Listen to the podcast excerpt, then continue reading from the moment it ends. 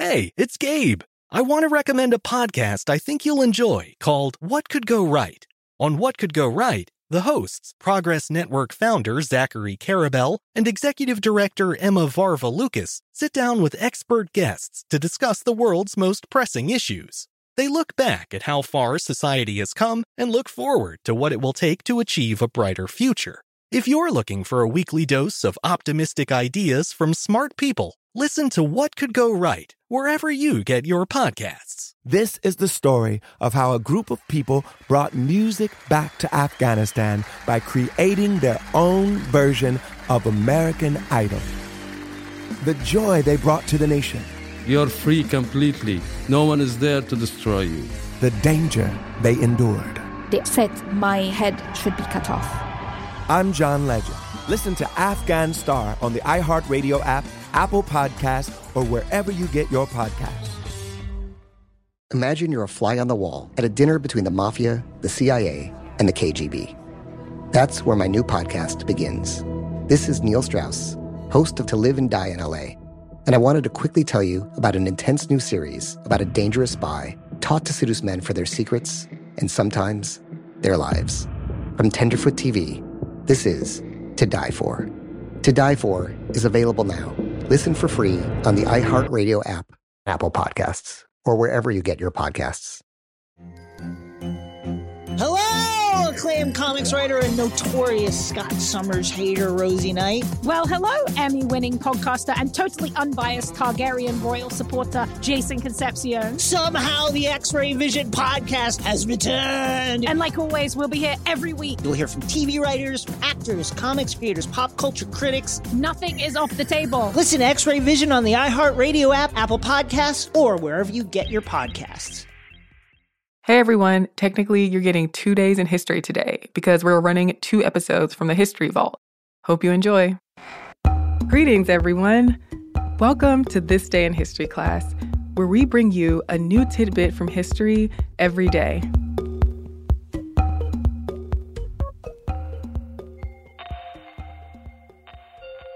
The day was June 7th, 1951. Paul Blobel, a German SS commander and war criminal in charge of Sonderaktion 1005, was hanged at Landsberg prison just after midnight.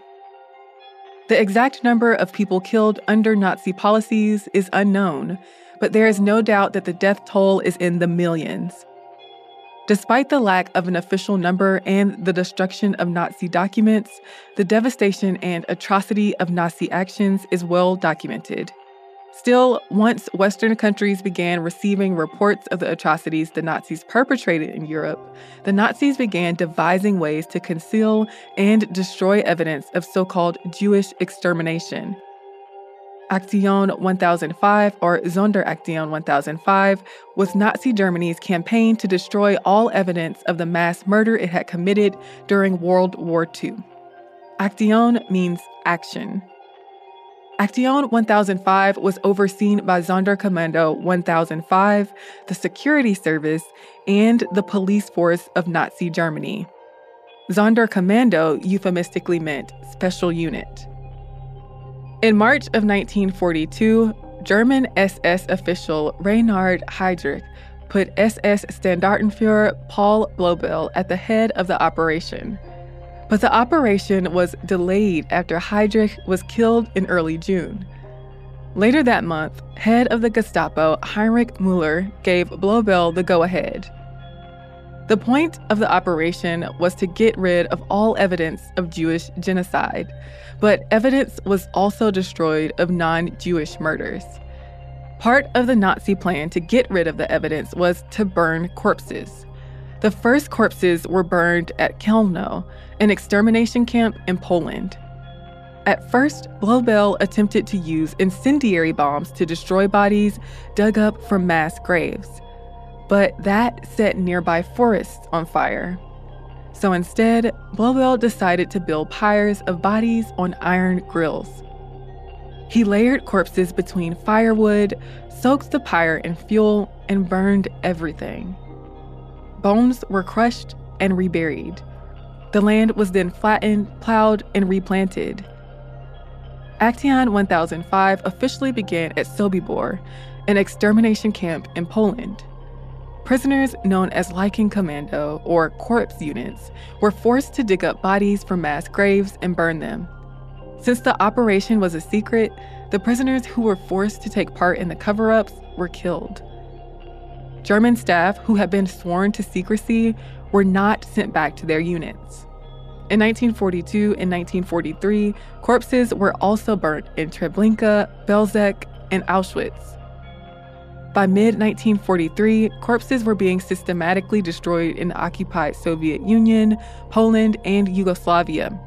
Extermination camps that had crematoria, like Auschwitz and Belsen, did not need Action 1005 commands, and the operation went to the scenes of earlier mass killings at Babi Yar, Ponary, the Ninth Fort, and Brona Gora. As Soviet armies advanced in 1944, SS official Wilhelm Koppe ordered that each of the General Government five districts set up its own units to get rid of evidence of the mass murders quickly. The General Government was an administrative unit that the Germans established made up of the parts of Poland that were not incorporated into the Third Reich. But Soviet troops reached some of those sites before all the corpses could be destroyed. The operation continued until late 1944. The Nuremberg trials, conducted between 1945 and 1949, prosecuted Nazis for war crimes and their participation in the Holocaust. The Einsatzgruppen trial took place from September 1947 to April 1948.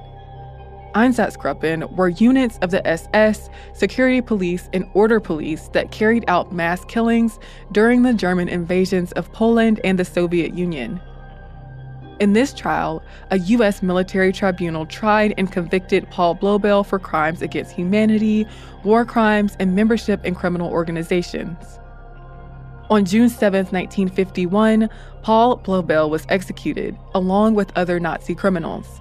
The destruction of the remains of victims of Nazi killings through Action 1005 contributed to Holocaust denial. I'm Eve Jeffcoat, and hopefully, you know a little more about history today than you did yesterday. If you feel like correcting my pronunciation or my accent on anything that I've said in the show, feel free to leave a very kind comment on Twitter, Instagram, or Facebook at TDIHC Podcast.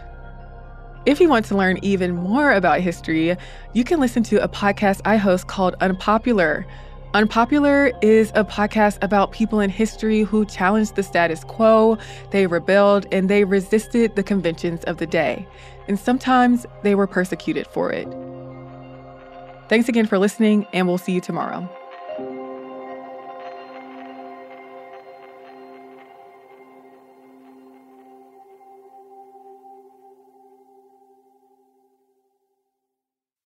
It's the Kia Summer Sticker Sales Event, so give your friends something to look at, like a B&B with an ocean view, an endless field of wildflowers, or a sunset that needs no filter. Make this a summer to share and save with a capable Kia SUV or powerful sedan. See your local Kia dealer or visit kia.com to learn more. Kia, movement that inspires. Call 800 334 Kia for details. Always drive safely. Sale applies to purchase of specially tagged 2024 vehicles only. Quantities are limited. Must take delivery by 7824. When the Taliban banned music in Afghanistan, millions were plunged into silence. Radios were smashed, cassettes burned. You could be beaten or jailed or killed for breaking the rules. And yet, Afghans did it anyway. This is the story of how a group of people brought music back to Afghanistan by creating their own version of American Idol the danger they endured. They said my head should be cut off. The joy they brought to the nation. You're free completely. No one is there to destroy you.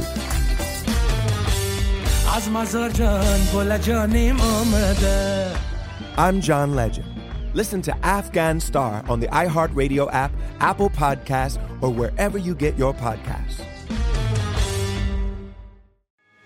Delve into the visceral world of hip hop with the Gangster Chronicles a podcast that aims to unravel the intricate tapestry of one of music's most influential and misunderstood subgenres, gangster rap. Hosted by MC Eiht and Big Steels every Thursday. Each episode provides an in-depth exploration into the formative artists, monumental albums, and socio-political factors that have shaped gangster rap from its emergence in the 80s to its enduring impact today. Gangster Chronicles unpacks the evolution of this uniquely American art form. We dive into the socio-cultural aspects that gangster rap boldly addressed, from police brutality to systemic racism, offering listeners a comprehensive understanding of the profound cultural significance this genre holds. Listen to the Gangster Chronicles on the Black Effect Podcast Network, iHeartRadio app, or wherever you get your podcasts. Let's go. This is Neil Strauss, host of the Tenderfoot TV True Crime Podcast, To Live and Die in LA. I'm here to tell you about the new podcast I've been undercover investigating for the last year and a half. It's called To Die For. Here's a clip. All these girls were sent out into the world and they were told try to meet important men, try to attach yourself to important men. The voice you're hearing is a Russian model agent telling me about spies sent out to seduce men with political power. The war in Ukraine is also being fought by all these girls that are all over important cities. For the first time, a military trained seduction spy reveals how the Russian government turns sex and love into a deadly weapon. If you want to kill your target, it's easy. You just seduce him, take him somewhere, start having sex and then he's very vulnerable so you can kill him easily. To Die For is available now. Listen for free on the iHeartRadio app, Apple Podcasts, or wherever you get your podcasts.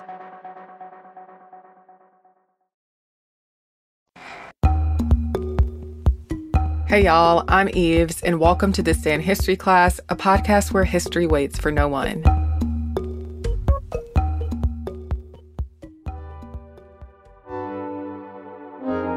The day was June 7, 1917. Poet Gwendolyn Brooks was born in Topeka, Kansas. Brooks was the first Black American writer to win a Pulitzer Prize. Brooks was raised in Chicago, where she grew up reading poets like Paul Laurence Dunbar and writing her own work. She was introverted, but her parents supported her love for reading and writing. She published her first poem, Eventide, when she was a teenager, and by age 17, she was publishing poems frequently in the newspaper The Chicago Defender. After graduating from junior college, Brooks began working as a publicity director of the youth organization of the National Association for the Advancement of Colored People, or NAACP. She also continued developing her craft by going to poetry workshops, and she pursued a career in writing. All the while, Brooks was paying attention to the racial dynamics in the city of Chicago. She once said, quote, I wrote about what I saw and heard on the street. Brooks published her first poetry collection, A Street in Bronzeville, in 1945. In it, she chronicled the everyday life of Black people in her neighborhood. The book garnered her critical acclaim, and people welcomed her as a new voice in contemporary poetry. Four years later, Brooks published Annie Allen, a book of poetry that tells the story of a black woman's growth from childhood to adulthood in Bronzeville. Brooks won the Pulitzer Prize for this book in 1950. Her earlier work was characterized by social realism, technical expertise, and a different perspective on Black life. She published her first and only novel, Maud Martha, in 1953. The book told the story of Maud Martha's life in short vignettes. After Brooks attended the second Black Writers Conference at Fisk University in 1967, her writing style changed and her work took a more political stance. In the Mecca, published in 1968, included a long narrative poem about a mother searching for her lost child in a Chicago housing project. Author and activist Toni Cade Bambara wrote in the New York Times Book Review that Brooks had, quote, a new movement and energy, intensity, richness, power of statement, and a new stripped, lean, compressed style. A change of style prompted by a change of mind. In the 1970s, Brooks left the publishing house Harper and Row and turned to new black publishing companies. She also published her first autobiography, Report from Part 1, in 1972. While some critics said that it didn't give them the insight that they hoped for, Others praised its acknowledgement of her role as a poet. Brooks was the first Black woman to become the poetry consultant to the Library of Congress. Through this work, Brooks visited local schools. She was also poet laureate of the state of Illinois. And in this role, she visited colleges, prisons, hospitals, and other community institutions. Altogether, Brooks wrote more than 20 books of poetry. She also taught at universities around the United States. Brooks died in 2000. I'm Eve Jeffcoat, and hopefully, you know a little more about history today than you did yesterday. And if you have any kind words you want to send us, you can hit us up on social media. We're at TDIHC Podcast on Facebook, Twitter, and Instagram. You can also send your notes to us via email at thisday at iheartmedia.com. Thanks so much for listening to the show, and we'll see you tomorrow.